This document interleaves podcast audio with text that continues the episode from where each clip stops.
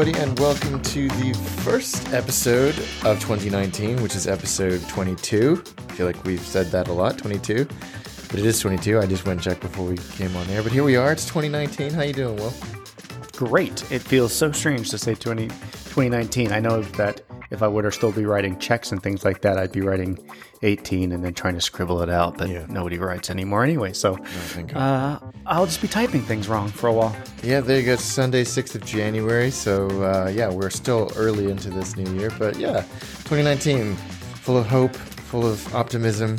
Full of impending doom in the US and UK. Yeah. Oh, well, I mean, I, I, did you have a good Christmas and New Year? I did. I did. I had a wonderful trip to the Big Apple to, to New York City. Had uh, some great food that we'll get onto in a little bit. Yeah, very interested to hear about that. Some great drink. Uh, and then also headed up to uh, southern Massachusetts for the rest of it. Unfortunately, it wasn't too cold. Uh, The rest of the country was getting hit by these- Unfortunately. unfortunately, because it wasn't cold enough to snow.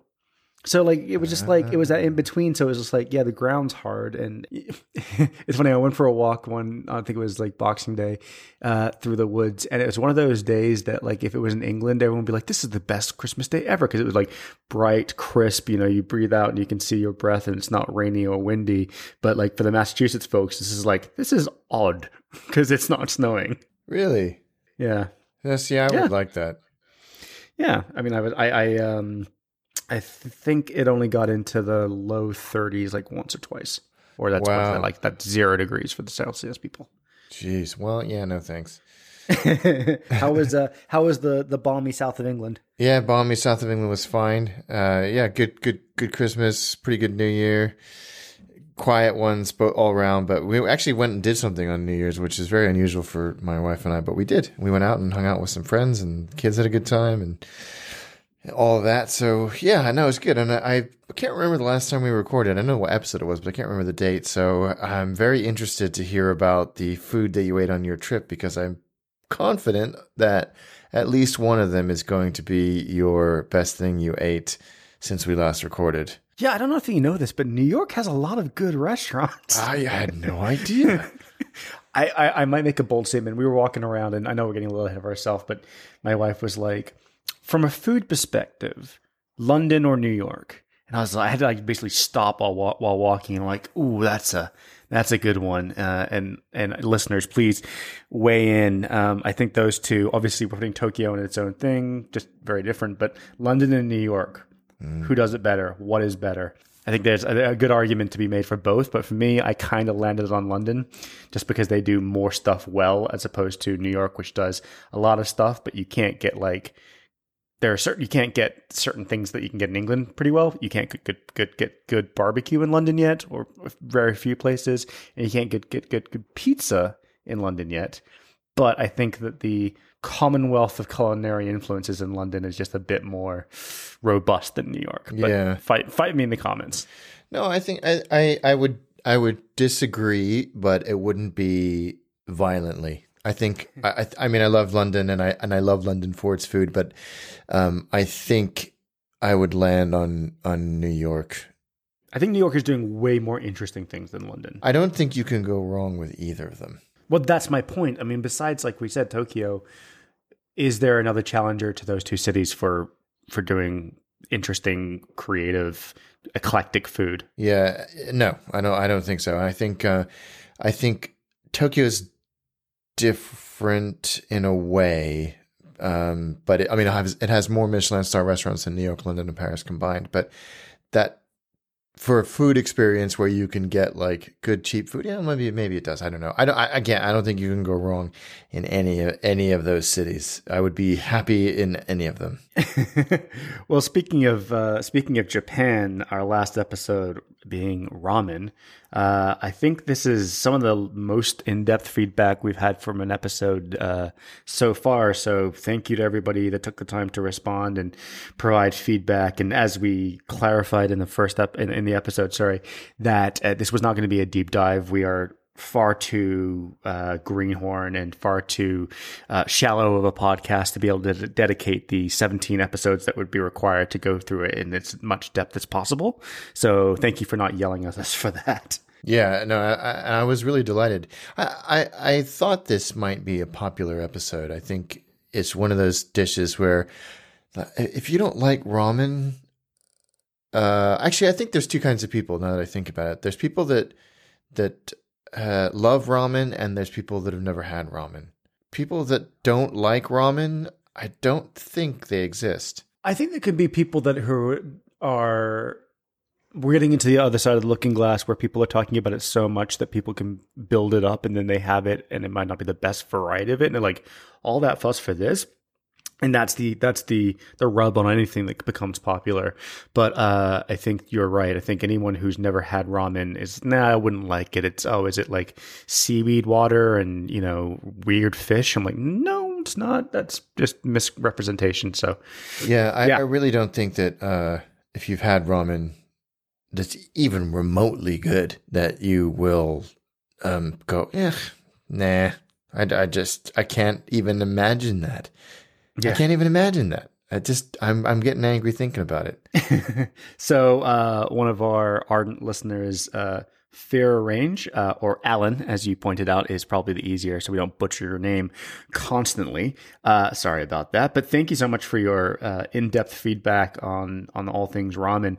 Uh, you mentioned that uh, tsukemen, which is the cold uh, the cold noodles in the warm broth, uh, is fairly frequently found in in LA, which is where somewhere an area you spend a lot of time.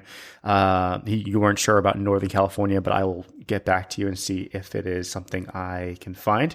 Uh, but you said it's usually the broth is rather uh, rather strong and dense comparing to typical ramen. I like that. I just need to get my dexterity around uh, being able to do two things at once. So that dumping it into the, the the broth at the same time, and I don't know. I just It's haven't, I've it's never not had nearly it. as hard as I think you might be over intellectualizing it a little bit. I, it's very easy, and I'm glad that you can you can find it in in Southern California now. I, I I love it. I think it's great. Yeah, absolutely. Uh, and then Alan, you mentioned that you were at the Yokohama um, Cup and Noodle uh, Museum, which Alex, I think you went there. Did you guys go there as well? We we didn't know. Oh, sad. Uh, but you, uh, Alan, you pointed out that um, you saw quite a lot of. Um, I think I saw in your Instagram story that you can custom make different like varieties of the of the. Yes, you can noodle. make your make your own. They have one in Osaka too. That's super cool, and I think I saw- I saw you do some some sweet applications with savory. Like I think it was like ice cream with savory ramen topping. So let us know how that was. Uh, that sounds a bit odd, but you pulled this interesting stat of uh, global demand for instant noodles uh, as of 2017, and uh, there was a large um, outlier in the country that consumes the most, and that would be Hong Kong. But it's not Alex, Hong Kong. have to- It's it's China and Hong Kong. Right. Okay. So that's a little bit of a China and Hong Kong. I mean, that's the most popular. China, I think, you know, Hong Kong does consume a lot of instant noodles, but China is the most populous country on earth. So it's not surprising that that, that stat is, is, is up there. yeah. So it was it was China, Hong Kong, then Indonesia, then Japan, One of the most, yeah, Indonesia, one of the most popular, populous, populous countries, countries on earth. And then uh, Japan, then India. And do, have you been following this news story about the Supreme Court of India ruling on on ramen? Actually, today. I mean, no, last week. I did not see that. It was not technically ramen. It's um, it's that that weird Swiss company that uh, we talked about a few years, a few episodes ago. Um, Maggi, That- Maggi. Yes, yeah, Maggi. So Maggi has their own version of like a pot noodle, and uh, apparently they got taken to court in India because uh, there were the amount of lead that was found in their MSG was dangerously uh, elevated, and uh, they were being taken to court for the basically misrepresentation and, and pu- public endangerment. And the Supreme Court, after I don't know, I think like eighteen months worth of litigation, finally came out and said nah, they're fine. This is just like a smear campaign. So apparently, India loves their their not saying it's ramen, but like their dried noodles as much as anywhere else in Southeast Asia. So Wow. good to know. Wow, I yeah, I was I was actually wondering where where India would be on that list, but I mean, relative to China, it's it's it's you know orders of magnitude less, but still very interesting stats. So thank you, uh, Alan, for for doing that. We won't again butcher your username anymore, uh, even though you sent us a pronunciation guide, which I thought was very kind of you. I was I was uh, was delighted by um, Paul Papadimitriou got in touch to say to answer the last question you asked in the ramen episode, which was, I wonder what Brazilian ramen tastes like. And he said that there is a Brazilian ramen joint in Tokyo called uh, Akamaru, and it's more like an izakaya at night, but it was really good. And it was almost like a minestrone, like there was a really strong vegetable flavor there. I, I see now. I just have to try that. Yeah, I mean, it, I, I'm interested because it answers my question, but it's Japanese style in Japan. Sorry, Brazilian style in Japan. I still want to know what Japanese style in Brazil would be like. I guess my my my, my point is more what are the variations on any food that we cover that are augmented based on what actually is available to the local market vegetables and meat wise Yes. Yeah, no, that's that's true. Uh, I would be very interested to try it as well because you'd think it would be beef heavy. Maybe, and maybe that's just me assuming that you would use something beefy. yeah no i agree and and maybe some of their lesser known vegetables that we don't know about but if you if you're brazilian and listen to the show uh, please reply in english my portuguese is not very good Well, there you go. And I like this. Uh, this um, uh, well, it's not just a message; it's several photos from Anita, who is a dedicated layovers listener, and this is like a a layovers mastication nation crossover picture. It's listening to Mastication Nation while flying from London to San Diego on British Airways uh, and showing us the food. And interestingly, and I totally agree with her on this point, she posted two pictures of, of the kids' meals, which were way better than the uh, quote unquote grown up meals. And uh, my kids always, they never eat them. I don't know why, but they, they always get like mac and cheese and uh, Pom-Bears and Cadbury's animal chocolate biscuits and a yo-yo and a Babybel. Why would you want anything else compared to the to the you know, swill they serve you? And that's not just British Airways; it's anywhere in, in economy. So yeah, that's that's cool. We should retweet this because there's some you you don't often see kids in flight meals, and this is um pretty telling. yeah actually everything in there i mean they, it's got chicken nuggets i mean you can't go wrong with that Yeah, the tendies. Uh, so that was cool, and I, I I'm always interested. I don't know if this is a layovers comment or a mask. No, probably both. I'm always interested to see in-flight meals. So tag us if you post one, either on Instagram or on or on Twitter. We're at Mastication NTN on both. I think so. Tag us. don't think we have an uh, i mean uh, mm, do we have an instagram we should if we, we should or tag tag me or Will um, on on on Instagram. Um, so that was cool. It was nice to have so much feedback on the ramen episode, and those are we had more, but those are the ones that we can we have time to fit into this episode. Uh, I like this feedback we had on a couple of previous episodes. Um, I was drinking the oh, this was from last episode, wasn't it? The Nikka coffee whiskey, which I love. Uh, it's sitting up here in my in my office, which is probably a bit Don Drapery, but there we are. Uh, and Chris Ratcliffe at Chris Ratcliffe on Twitter, who is a Scotch and whiskey aficionado, if not expert, uh, said that you can actually find it now at a few whiskey specialists. But he also pointed us in the direction of this taster set that Master of Malt does, which is four different uh, 70 centiliter. What's 70? That's seven. That's almost the size of a wine bottle, isn't it? Uh, Yes. Oh wow! So it's the whole. It's the whole. It's the whole kit. I thought it was just little taster bottles. No, this is the full thing. The Nikka Coffee Series uh, kit. So you get the coffee malt whiskey, the coffee grain whiskey, which is what I have, the coffee gin, and the coffee vodka. So 225 pounds. Not bad. chump change Not- wow. I mean, it's not, it's not bad for what for the stuff that they they yeah, make. my so. My wife, me dropping two hundred fifty dollars on alcohol. You know, it, so there's that inflection where it's like if you buy four things for two hundred fifty uh, pounds, you're an aficionado. If you buy like hundred things for two hundred fifty pounds, you're an alcoholic. it's, Mm-hmm. true. It's a weird, yeah, it's a weird level. Uh, and then. And then uh, Damien Hogan uh, at Damien underscore Hogan uh, was responding to my t- trying of the lobster beer from last Yeah, I still can't get over that. But so he, he threw out the idea of um, oyster stouts, which I've had before. I was reading this article that he sent over. I've had oyster stouts, but I always thought it was just like a not an urban legend that it had oysters in it, but it was almost like um, that they just didn't do it anymore. Kind of like how Coke. Coca Cola back in the day had extracts from the cocaine plant in it. It's like something. It's this throwback. It's the mentality. It's the the old school um, technique. But apparently, it's still pretty common to use oysters in the stout making process. I don't think I've ever tasted the oysterness. Maybe a salty brininess to it, but an oyster stout is pretty common, and you know you find it along your side your milk stouts or your, uh, you know, any other of your normal ale style stouts. And um, I need to go back and take a look at some of the ingredients on the back of the ones I've had. Yeah, yeah, I would like to know what it is too. Uh, but he did. Uh, the article points out that um, you know Guinness and oysters have been going hand in hand forever. And in fact, I knew this from some other research that I had done that oysters used to be the original bar snack. Um, you know, there'd be people, you know, going down the street with a with a wheelbarrow, selling them um, to people who are drinking in porterhouses, which are the original pubs, um, and they would make people thirsty and drink more. I would be a little concerned about eating roadside oysters in the 1800s, but whatever, you know, if it's your. it's really funny you mentioned that because um, I'm just reading A Moveable Feast by Ernest Hemingway, and he this when he was based in Paris, and he talks about that having a, a carafe of white wine with some oysters. Yeah, it's funny. The, the, article also mentions that everyone thinks champagne and oysters, but uh, dark beer and oysters has a far more established heritage and is more authentic. Uh, so next time you're at a fancy brunch, order your Guinness with it, not your flutes of champagne. There you go.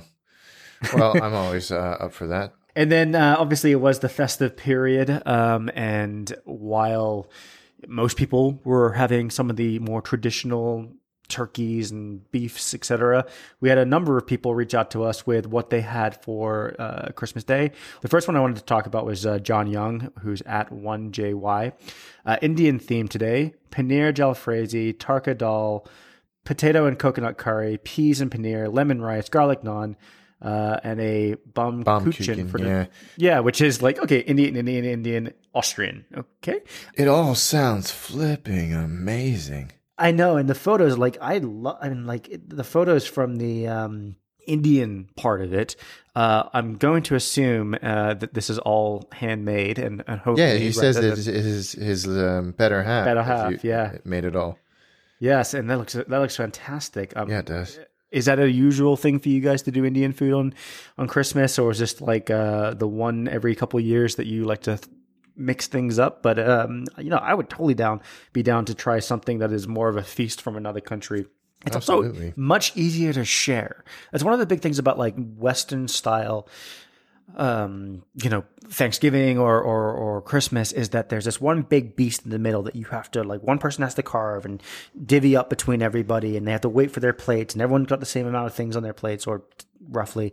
If you have lots of like tapas or or sharing plates or whatever like Indian food. It's just easier to do stuff. Yeah. So maybe I'll try and instigate that and suffer the wrath of the people saying this isn't Christmas, but you know, whatever. I'm incredibly jealous of all of these these dishes. I think everybody seems to have had a healthy and happy and maybe hopefully hangover free New Year's, Christmas, whatever you might have been celebrating. But speaking of hangovers, what are you drinking this Sunday lunchtime for you? I'm drinking Diet Coke. I'm not, and I don't appreciate that that you assume that I have a hangover. Therefore, I'm drinking Diet Coke, and I'm not doing dry January anyway. I'll tell you why. It's because it's pissing outside. It's absolutely bucketing down, and it's going to be like this for the next ten days. Uh, and I don't want to go outside to buy anything, so I'm just drinking Diet Coke because it's here. Yeah, no, fair enough. Fair. I, weirdly, I'm also being reasonably abstemious as well. I, again, not because I want to, or need to, or the doctors told me to, but um, I, I, we've been cleaning out the house in the last couple of days, and I've been busting my butt, and I just wanted something really refreshing and cool. So I think I've mentioned this on an early episode, but I love Arizona iced tea, the green tea with honey and ginseng. Mm-hmm. I I don't really like iced tea. Ordinarily, I would never um, eat it in a order in a restaurant. I don't even like normal iced tea. I don't even like the rest of the Arizona iced teas. But I love this stuff. It's absolutely delicious, and you can now get it at Costco here in the UK. You can f- find it in a couple of places, but it's quite difficult. And it comes in a very sensibly sized 500 ml bottle and not in the gigantic cans that you get in America, which I cannot even get halfway Yeah, through. It bothers me anything when they do large stuff in a can um, because you can't like re-top them to save them Yeah, for yeah. the day. Oh god, that's good. I think someone needs to invent a thing that goes over large cans to keep them They did. fresh. There's like a plastic, almost like rubberized plastic thing that you can put over it. Well, I buy a lot of crowlers, and so if someone doesn't like the beer I like, and their crowlers are like you know two pint size, uh, I don't drink that all in one sitting. So maybe I should invest in one of those, There you go. or just Yeah. in, in, in you know, or just take on the challenge and not be a wuss. drinking two pints in a sitting. yeah, come on. um, well, so I, I guess we're we're hitting January with a dry January by accident. Yeah, I, again, not not not intended, but here we are. There's there's nothing wrong with that.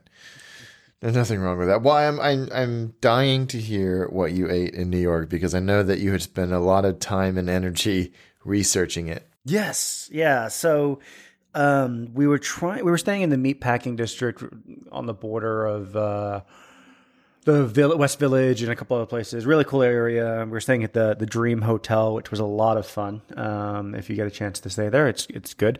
Um, and we were trying to get into Momofuku, but it was just there was no chance. It was just booked Which up. Which was one? The Momofuku noodle. Oh yeah. No chance, absolutely not.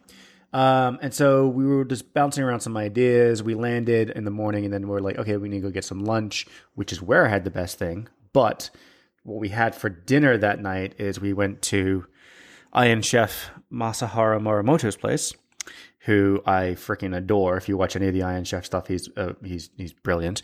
Um, but obviously a well-renowned uh, Michelin star chef in his own right, and the the restaurant that we went to, uh, Mar- uh, Marimoto's in in New York, it's absolutely massive. It's incredibly designed, wonderful uh, ergonomic layout, and like all these different levels. And there's a downstairs with these private dining booths, and um, there's a whole area where you can just look at the watch the guys making the sushi and etc.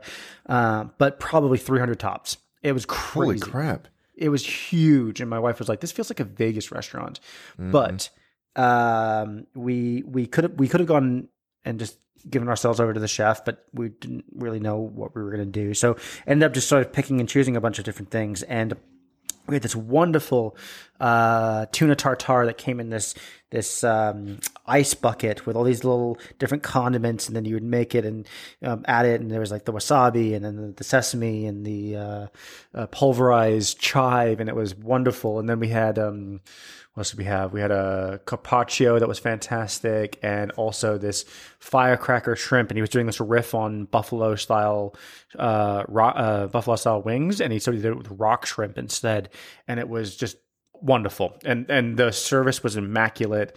Um, one of the best dining experiences I've had from start to finish Wow. in a long time. But that wasn't the best thing I had while I was there. For lunch that day, we were wandering around and we found this place called How How's Noodle, and it was like maybe a block down the street from us, so still in the in the meatpacking uh, district. And it's uh, Shanghai food. Um, mainly, even though it says noodle, they do a lot of barbecue um, and a lot of hot pot as well. So we had a really good hot pot 'cause it was freezing outside. We had a little spicy hot pot. But then we ordered this thing, which was a deep fried or fried um, pork chop. And I've had those before, and I thought, yeah, this will be good. But this was absolutely transcendent because rather than a normal pork chop, which is like, you know, quite lean, I don't know where they put this, uh, cut this from. It must have been more from the, the leg, but it was like riddled with marbling. So it was like you, you eat it and it was like pops of fat in your, in your mouth alongside the sweet meat. And it had been fried in peanuts and panko, and so it had this crunchy yet uh, familiar flavor to it. And then it had this um, spicy soy dipping sauce on the side. It was hands down the best pork product I've had since my first time having porchetta. It was Wow. unreal. So if you ever get a chance, they have two locations. One in um, uh, one in the meatpacking, and another one I can't remember exactly where it is, but I don't think it's too far. It might be Chelsea. Um, and their noodles were great. Uh, you know, it's good when it was a high end, not a high end place, but it was like um, more of a modern place that you know you think might be a bit fusion. And we were the only white people there. Like it was just, you know, hundreds of, of Chinese families going there for bre- for for lunch, and it was it was ridiculously good.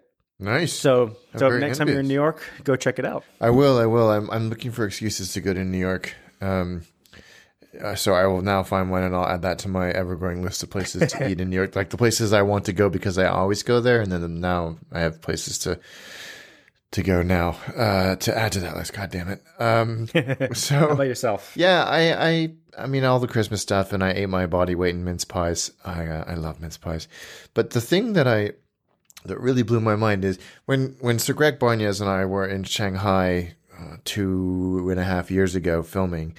We had uh, Jianbing, which is this millet based, almost like a crepe, with fermented bean paste, chili oil, egg, um, and then folded onto a um, wonton, a fried crispy wonton, almost like a like a looks like a burrito by the time you get it, but it's crispy, delicious, amazing, cheap, and they're actually surprisingly hard to find outside of Shanghai. I think there's pop up places in New York and and and and How how's noodle? yeah, I, I would imagine like Shanghai. Um, but Greg found this place in London that is literally a hole in the wall. Uh, this, I mean, it can't be more than like two feet wide by four feet tall. This sort of window uh, on Greek Street in Soho, and it's called Pleasant Lady Jianbing.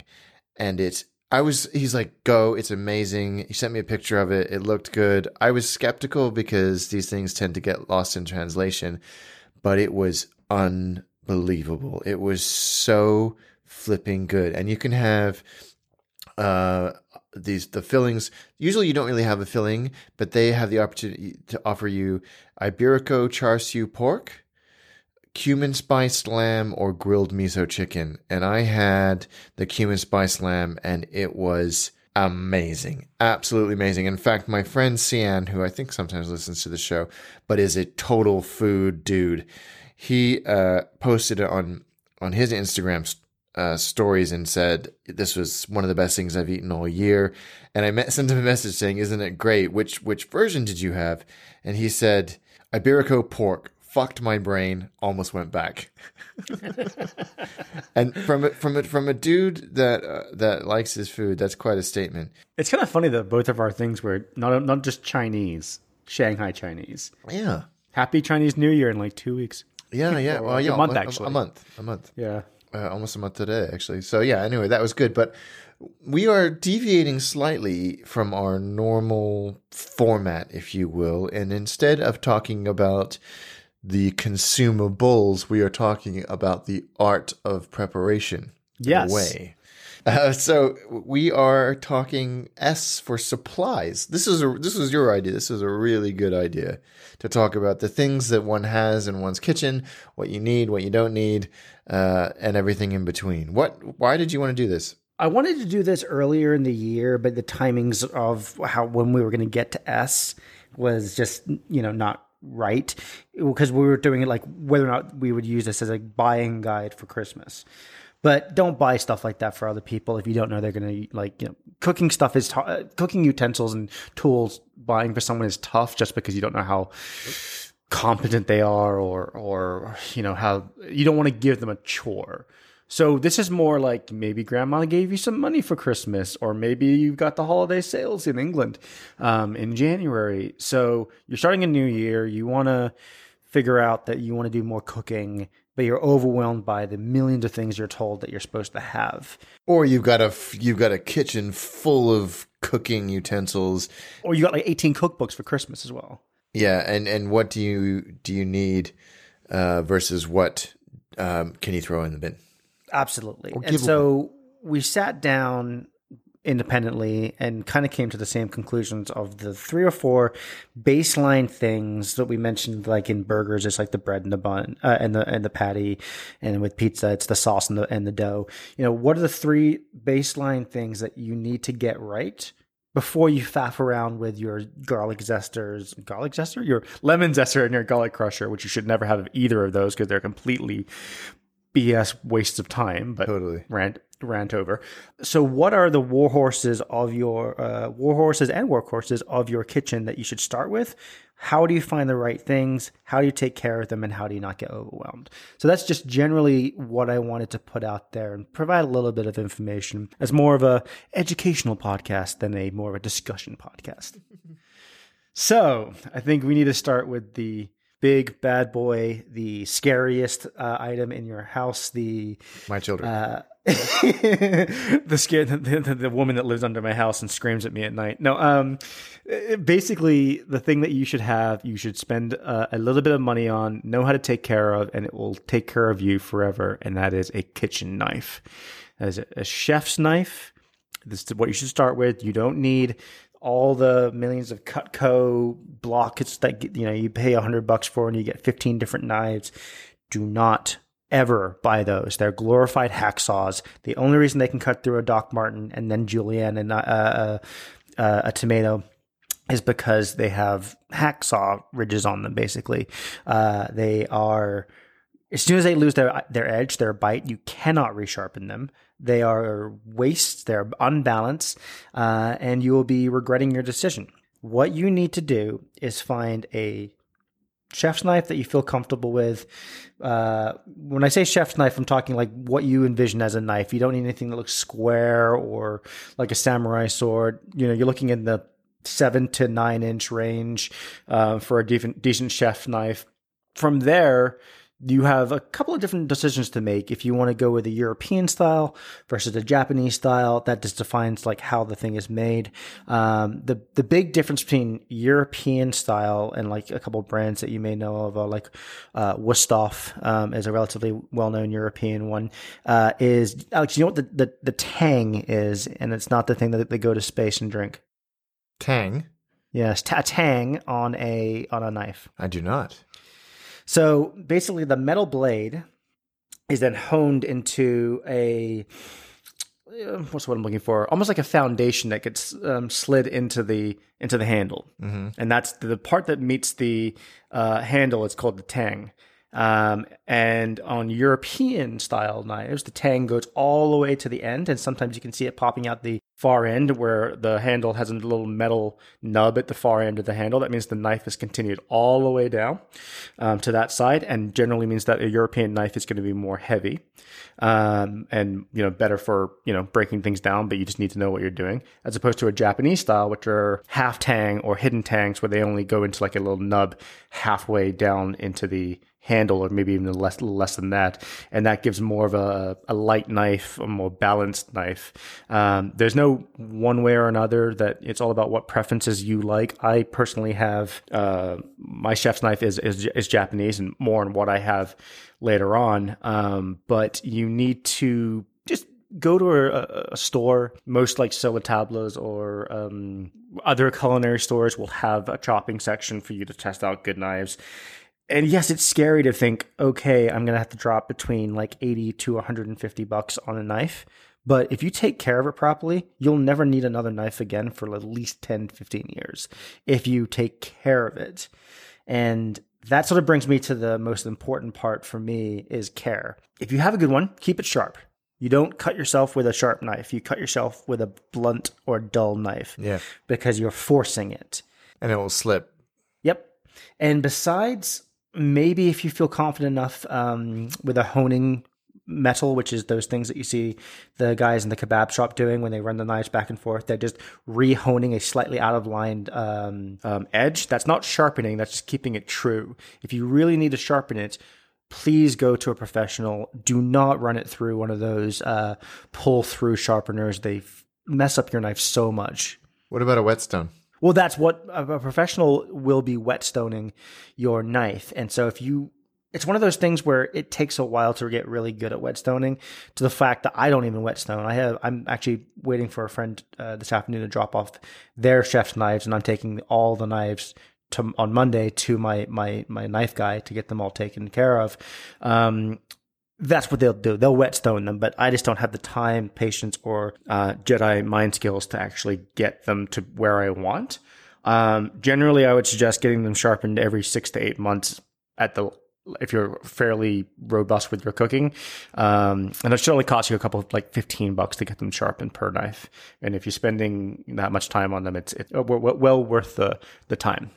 Yeah, uh, absolutely. I, that, that's uh, what I do. I have mine. Prof- my my main knives. I have a couple of utility knives that I can do myself, but uh, I I have mine professionally done. And how do you wash your How do you wash your knives? By hand. Thank you. If you said dishwasher, I would come to your house and I would track you down. Ironically, the only knives that get washed in the dishwasher uh, that are not just you know normal eating knives are are, are steak knives because they have a serrated edge uh, and they needed they they need it.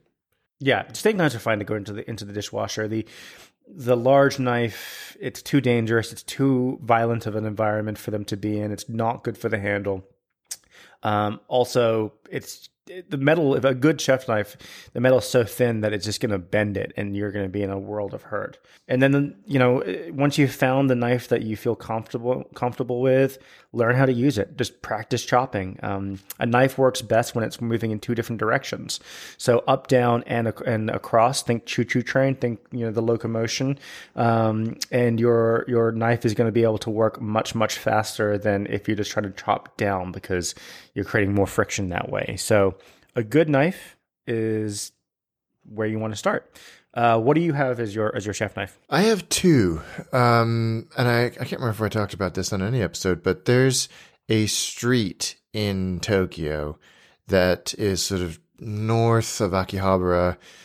It's where all the restaurant supply stores are, and mm-hmm. you know, so you can get everything everything you want there.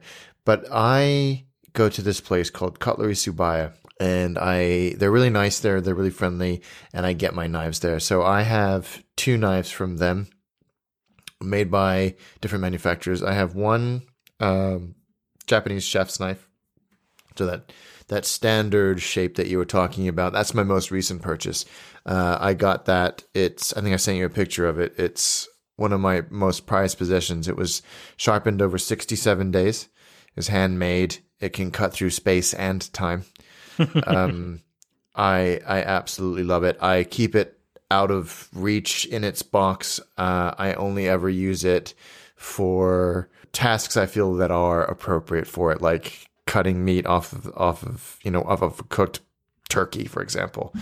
Uh, and then I I have a um, santoku, which is my everyday Japanese knife. A santoku is a um, slightly like a chef's knife, but it's got a it's got a taller blade profile. Mm-hmm. Um, and actually, Santoku in Japanese means three virtues, and the three virtues are its ability to cut through fish, vegetables, and meat without any problem.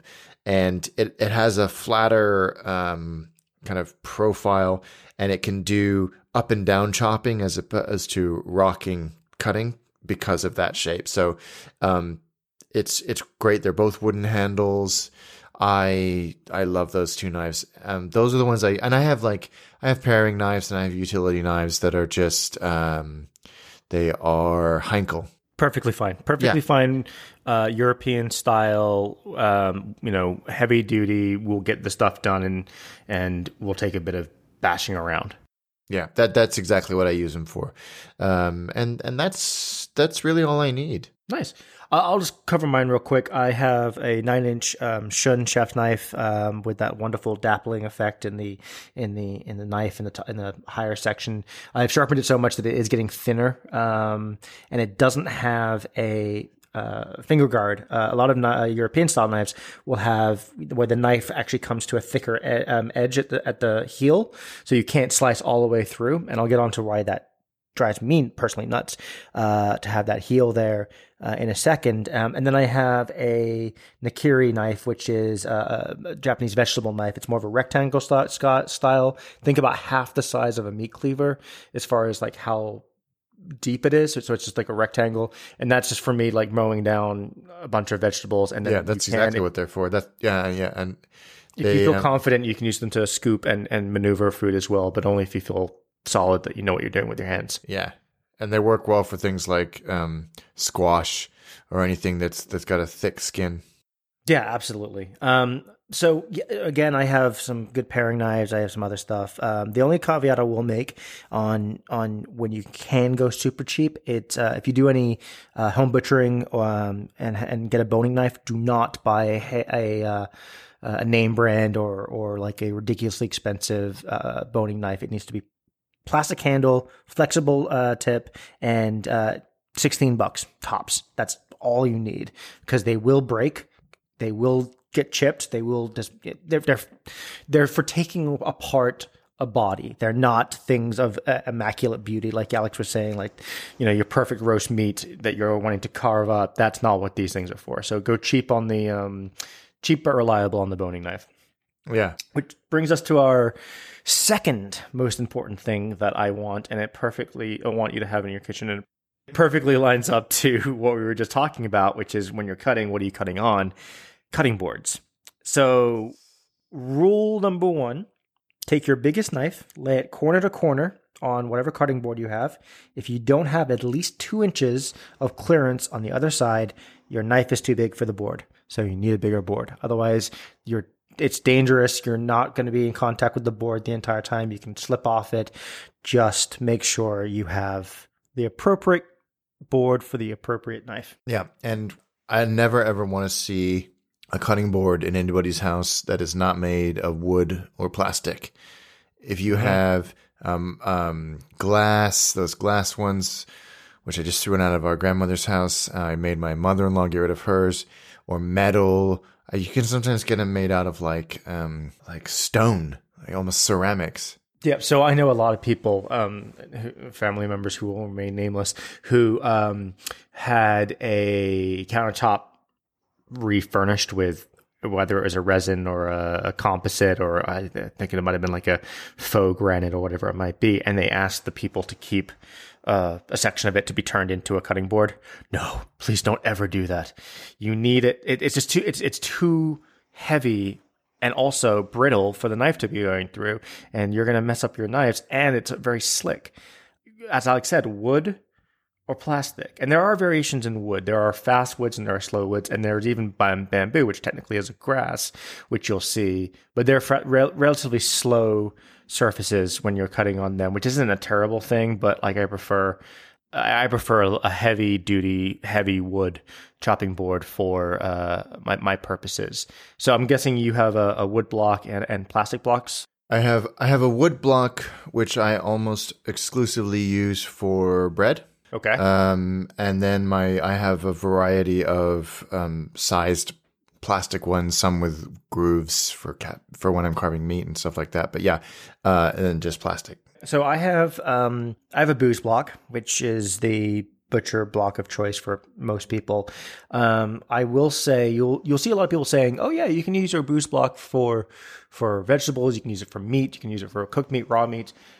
which is true if you take care of it and and, and um, oil it and wax it um, periodically. But you have to also know how to treat it after you've put raw meat on there. And if you got a heavy ass uh, Boos Block that you need to get into the into the sink or whatever, that's a pain in the ass. So generally, if I'm doing any raw meat, I will have a specific plastic cutting board that is only for raw meat, and vegetables will go in the wood. But if you do want to do raw meat, you have to salt your wood block after the end of every use, leave it overnight, then sweep it away.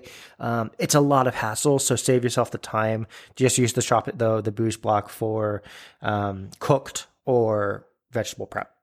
Yeah, and there's there's a lot of uh, scaremongering about using wooden chopping boards, and actually, it's all it's a lot it's a lot of um, hoo ha over nothing.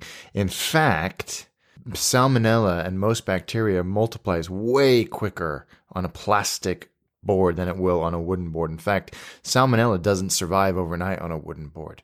But in on, on a plastic board, you, you you will thrive. So you have to you have to take care of them irrespective of the material. But plastic is just a little easier to get into a the dishwasher, which you would never put a wood block into the dishwasher, uh, or b into the sink. And uh, my butcher that I go take classes at, uh, we salt down the, the surfaces after every session and just in case anything that is going to try and make a home there it's not going to survive so point taken yeah no i so i think uh, it's it, the, the key is the material here to use, and and and wood and plastic are really the only things. So I think, uh, yeah. So those those are the two key ones: the the knife and the board on which you use said knife. Another thing that actually, something this came up on Reddit, actually, a thread about um, cooking pet peeves, and that's when you see people chopping on plates. It's the same thing as chopping on on a marble. Don't do it. It's dangerous. I mean, it's doubly dangerous because you're not operating on a flat surface. So just chop on a frickin' chopping board. You Yeah, yeah, yeah. It's oh god, that just drives me nuts. So we've talked about how to cut the food, where to cut the food, but how does one cook the food? So what is the most important thing to have in your kitchen base base level starting off? Um, that will be your multitasker uh, as you get start to cook, or even me or eh, any other established home cook will live and die by these things, and that is a cast iron skillet. And I'm sure you have a bunch, I have a bunch, and I'm sure both of ours are made by the same company. lodge. Lodge. Lodge are the grandfathers of the OGs. They are the original cast iron makers. Um, and you think you see these giant, heavy, black looking things in, in kitchen stores and think, oh, wow, that's so heavy. That must cost an arm and a leg. They cost nothing. Like you can get a nine inch or 11 inch uh, cast iron skillet for less than 30 bucks in the Oh US. yeah, I mean, go to go to uh, a Walmart uh, for real. That's where I got mine. Y- They are uh, absolutely amazing. Absolutely and so- amazing. I have multiple. I have uh, a 10 inch, a 5 inch, and a griddle pan, all made by Lodge, all uh, cast iron, um, all different uses that I, you know, want to have the ability to reach and grab them for. But the 10 inch one is the the the original one that I use, the one that I uh, reach for, that is again the most seasoned, and that's important. People get freaked out about cast iron, and there's a lot of bad science going on around that as well about care and getting them to be at a point where they're like not a non-stick surface. So first of all, why is cast iron good? It is heavy, which means it heats and stays hot. Uh, it heats evenly. Um, and it absorbs heat. Oh, all those three things were the same thing. So, heat distribution and absorption are why you want this. It can also go anywhere you want, and you can just basically beat it to death. And well, you'd use it to beat someone to death. Actually, they're so heavy. Like you know, you you're not going to break it. You're not going to dent it. You're not going to. Uh, besides one one thing, you're not going to ever hurt it. So you it's great for searing steaks in the French style. It's great for uh, frying, uh, you know, deep frying in oil. It's great for sausage. You can build, st- not sorry, not sauces. It's great for roasts. You can build them, uh, pan sear them on the on the stovetop, and then throw them in the oven and not have to think about anything. They're not good for sauces because they're reactive and they're not coated. Um, but some people still do it. Don't cook tomato sauces in it. It's just not doesn't work very well. You get this weird metallic taste. But as we mentioned, you've got to season them. So, Alex, do you have a, a seasoning protocol that you go through with your lodge pans? I I do, but one of the other things that I wanted to mention that we, that we that we do with ours is pizza. Oh yeah, uh, yeah. I know multiple people that do pizzas in their in their um, their larger lodge uh, cast iron skillets. We love doing it. Um, they they are so good for that type of thing. They do a really good like if you want to do like a pan pizza in the oven because they get so freaking hot and like you say they're nice thick and and metallic and that really works really well. Um, in terms of seasoning, I use the Kenji method. Which, of course, which is um, I take half a cup of um, sea salt, kosher salt, and then rub it in with a paper towel and that scours it basically gets all the stuff then you wash it and then you oil it down with um, a paper towel soaked in an uns- unsaturated highly unsaturated so corn vegetable canola oil and they're way more reactive so they polymerize better with the surface. Um, there's the myth that bacon fat and lard does well but uh, yeah no that doesn't that's not the case. Those those oils of corn canola rape rapeseed vegetable once you've done that or once i once i've done that i i stick it in a hot oven for 30 minutes and then that's it Yeah, I mean there are variations on this. Um, wire wool to scour it if you got any like areas that you don't like the look of. And it, although it may look smooth, it's pitted with lots and lots of little little grooves, and that's what you're doing with the oil is you're heating it up to make a polymer to make it flat. You don't want any pooling. You want it as thin of a layer of oil as possible. And then generally uh, turn the pan upside down so it doesn't pool as it heats up, and put a piece of tinfoil uh, on the rack below it. I do 500 degrees or as hot as my oven can go for an hour and then turn the oven off and then just let it cool down in the oven uh, and then see how it how it feels. If it feels a little tacky, I just do it again. Um, I'll actually I'm actually doing it today or tomorrow on my on it's that time of year where I want to redo it. Um, when you'll get this basically smooth like glass like surface if you treat it right. You will not mess that up by washing it. This is the big myth. Water does not destroy um, a good sear, a good season on, on a cast iron. You do not put it in the dishwasher; that will mess it up. Yeah, and you But don't you you, don't want to scrub at it with a scouring pad either. No, you just want to wipe um, the the the uh, the cast iron skillet with you know a, a, a- a sponge or a towel to wipe up most of the stuff. And a little bit of water is not going to make any difference. It's it's fine. You can also put salt in there uh, and scrub that down. Just anything that's got a bit of an abrasion on it that will you know pick everything up is all you need to do, uh, and it will be with you for the rest of your life. I'm not joking. Um, they are indestructible if you treat them well. Yeah, no, a- absolutely. I think that that's one of the greatest things. And again, the large ones are just so flipping good. Uh, to, to on on top of that, I have a few of the green pans. Have you come across those? No, what's that? Uh, so green pan is a um, ceramic non a non-stick pan, and I absolutely love them. They're they're dimpled. The the the, the cooking surface is dimpled, so the oil sits in and the heat the, the it gets hot so much faster than any of my other pans. I absolutely love them. I've never I've had them for like four or five years. They're still non-stick as anything. Uh, they because they're ceramic, they they heat up much much faster, um, and that the heat is even as well. Um, so whenever I'm doing anything that I want, I really don't want like pancakes.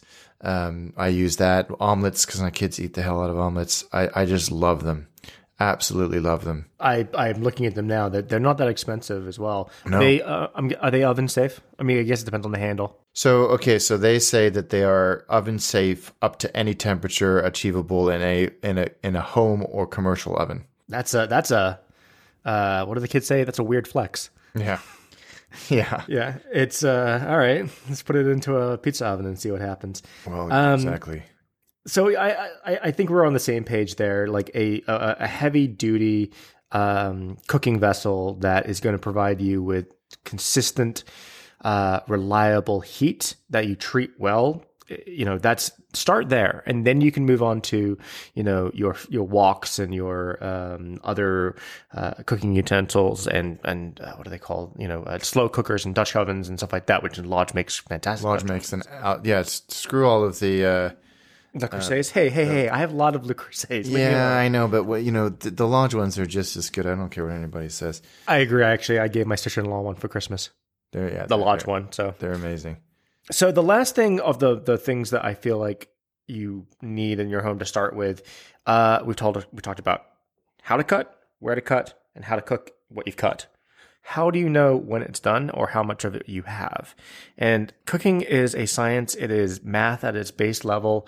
Um, you need to understand what numbers and heat do to things, and that's all. uh, Sorry, time and heat do to things. That's what cooking is. And the reason I added this one is I was back over in, in, in Massachusetts and I like to cook with my tools because I know how they work. So if I'm in a new kitchen and I don't have the things that, that I know how to cook, because I, I am very formulaic in that in that sense, it, it gives me some anxiety. So not knowing the internal temperature of something is absolutely terrifying to me, and not knowing the heat of a some, uh, of an oven is absolutely terrifying to me. So measuring and a thermometer is something that you should have out the gate. I have a Thermapen probe thermometer, which is the gold standard, but you don't have to go that at that extreme. There Yes, are, you do.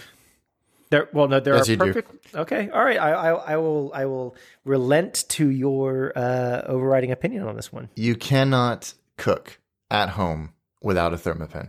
You think there's no one else in the market that can come close, or are you just saying that to be uh, to be argumentative? Nope, I am saying that you cannot do it without a Thermapen or th- actually the company is actually a beautiful British company. They're called ThermoWorks. Um, the Thermapen is weapons grade. They make a much cheaper version called the Thermopop, which is um, only 33 bucks.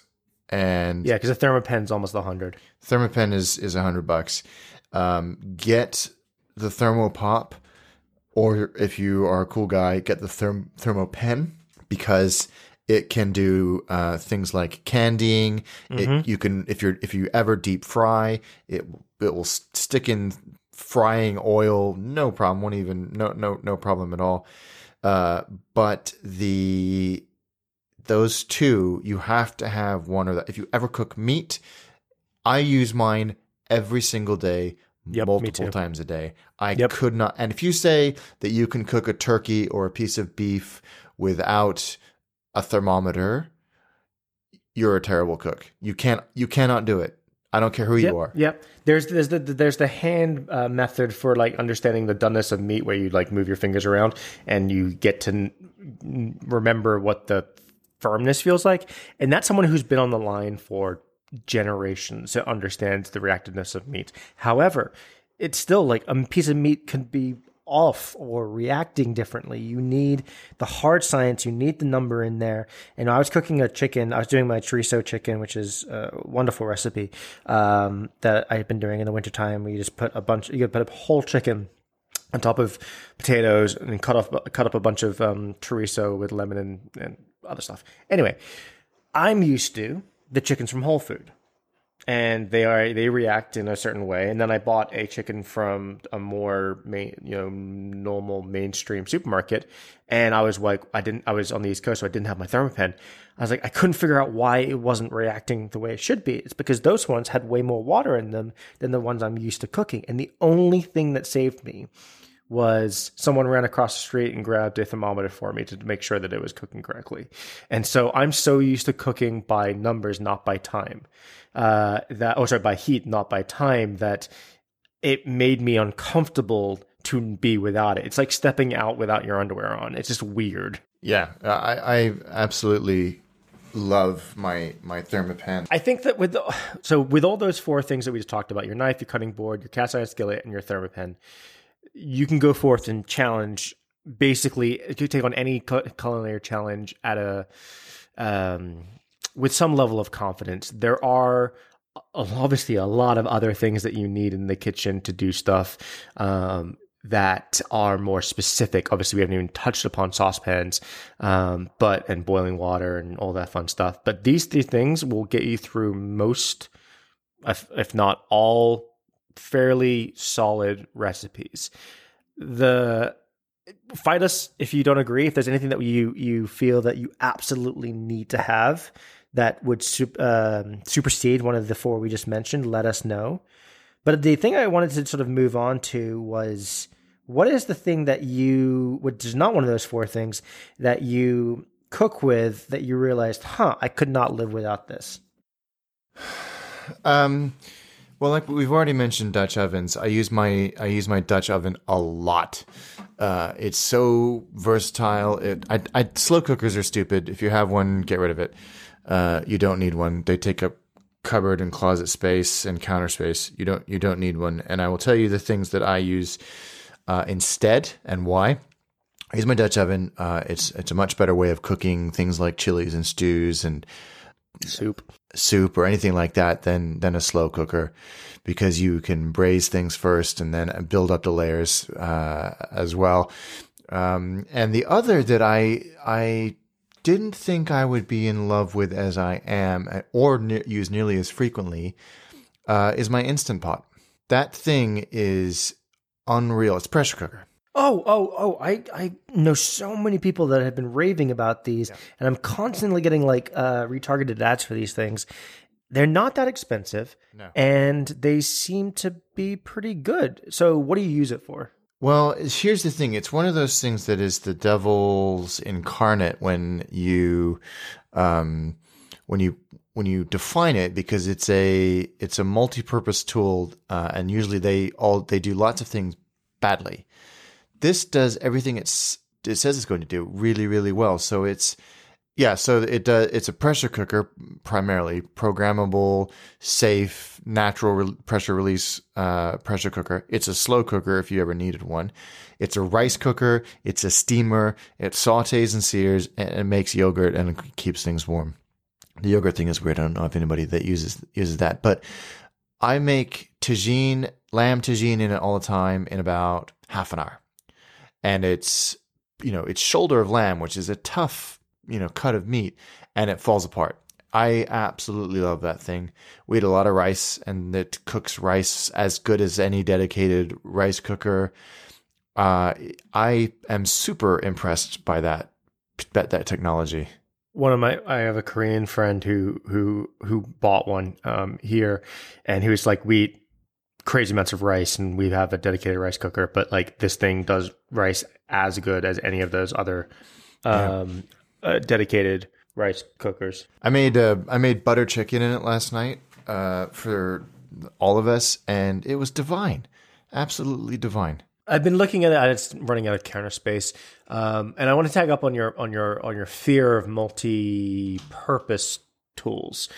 That in a ter- multi-purpose sounds, as you pointed out, a jack of all trades. It doesn't do any of them well, but I live by the Alton Brown mantra of of multitaskers. I only have multitaskers in my house. Like, well i that- think there's a difference between that's my point. That's why I specified multi-purpose versus multitask. Yes, because I think you know you look at a knife, and you know, and I, and I learned this from from Martin Yan. Yan can cook. Like you don't need a garlic press or a garlic twist or anything that's garlicky because you just put the garlic clove in its Smash it. skin on the cutting board. You take the flat side of your knife and you hit your your hand on it, and bam, it smashes. The garlic that comes right off, and you're halfway through mincing it. That's a, a knife is a great thing, but don't use it to open beer bottles or anything like that. or uh, you know dental surgery. Um, the the only unitasker in my house, and I hope it's the same for all of you out there, is a fire extinguisher. That is the only unitasker I have in my kitchen um, that I hope to never use. It's weird to have something that you put uh, buy and never want to use, kind of like insurance, I guess. Um, for us Americans, uh, but uh, mine thing that I have that I, I can't imagine life without that doesn't fall in those four categories is something that every single British person listening to this will have and will be shocked to hear that they do not exist in America, and it's a kettle. Kettles just do not have a place in American kitchens unless maybe like there's weird pockets of, of Englishisms around uh, the country. And I use it for everything. The th- number one thing that drives me nuts is how long like I'm at someone else's house that doesn't have a kettle and they're making pasta. It's like, okay, the water will be boiling in 30 minutes, so I'll catch up with you then. Put the kettle on. It's gonna it's gonna take like 70% of the cooking time. we we use. Uh, I mean, you know, we're in a British home, and we use ours. Uh, you know, several times in the morning for coffee and tea, and then several times during during meal prep, and then throughout the day as well. I think the frustration for Americans is is that because of the way your your electrical grid is designed, it takes much longer for a kettle to boil in the US than it does in the UK because true. most kettles in the UK run at 2800 watts in the US it's half that uh, so it would take you so much more well half the time at least When my wife came to visit me in college, uh, one of the first times, she brought uh, an American rated uh, hair dryer. She plugged it into the socket here, and uh, flames came out because it Cool. because it was so overpowered for the device. Um, so yeah, that's that's true. And one of my favorite stats is that um, during an England during England football games, soccer for the rest of the world, um, the national grid, the power grid, has to step up during uh, halftime because they know everyone's going to go pop the kettle on, and yeah. so the, the the energy drain is substantial enough that they actually have to account for it. Um, I think Americans also they are far more likely to have you know, your Keurig um, coffee machines or your Nespressos, and they're like, "Why do I need another thing that can just boil water when I have this?" I'm like, "Well, you can't pour that into a anything." Um, so generally, you know, I, I, try to convince. You don't need a huge one if you don't feel like it, but we have a pretty substantial one, and to your point, I use it every single every single day.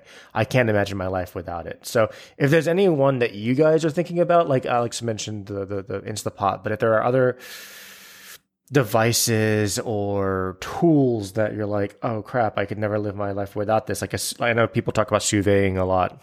And I'm wondering if that's one that people feel they can't handle uh, not having. I mean, on I, the original I think floor. even my instant pot, I, I, I, certainly don't use it every day. I probably use it twice a week. But the one thing I do use every day is a is a good, accurate cylinder, teaspoon and tablespoon measuring. Like it's it's got you know, it's one piece of plastic on one end is is a deep cylindrical teaspoon and the other end is a deep cylindrical tablespoon. I use those things all the damn time.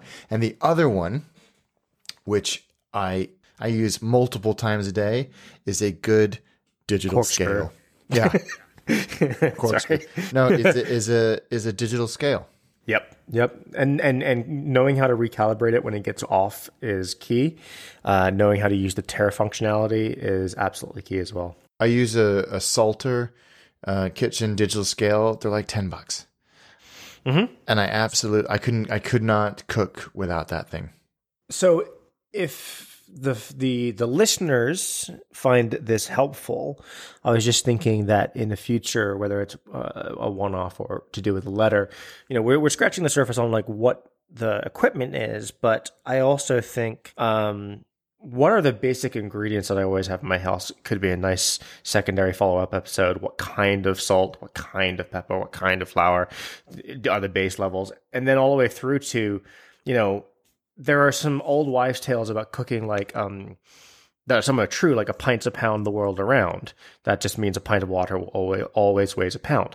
But as an English pint is two ounces more than an American pint, what are we talking about here? Mm-hmm. Um, and then also when when someone says, um, you know, a cup of flour, did you know that you know it, flour can be compressed. So it is a scoop and sweep method is what they're talking about not a scoop and pack which is what they mean for for sugar. So you need to necessarily think about those once you feel confident with the four items we just talked about.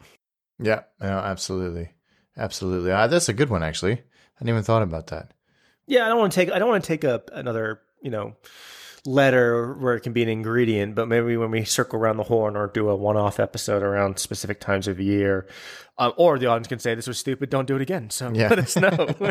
yeah, do let us know. And again, do chime in with and what, what equipment you have. What yeah. equipment you have that you can't live without. If you've got a favorite knife or or pan or chopping board or anything like that. I think the only other thing that I use probably abnormally is my Weber gas grill. Yep. My little little little um, kind of tabletop one that sits outside. I have a I have a the, the kettle as well, which I use less frequently, but I use that thing three or four times a week, rain or shine. I couldn't couldn't yeah. couldn't live without it. Um, I actually grilled in um, New Year's Eve um, in Massachusetts, and I had my umbrella out, so I wasn't letting the, the, the, water get onto the grill, but I was still out there flipping my chicken. Uh, yeah, I, I, I, do love my grill, and uh, I'm just terrified about what this rain's doing to it right now. Oh, it's destroying it. yes, it is destroying it.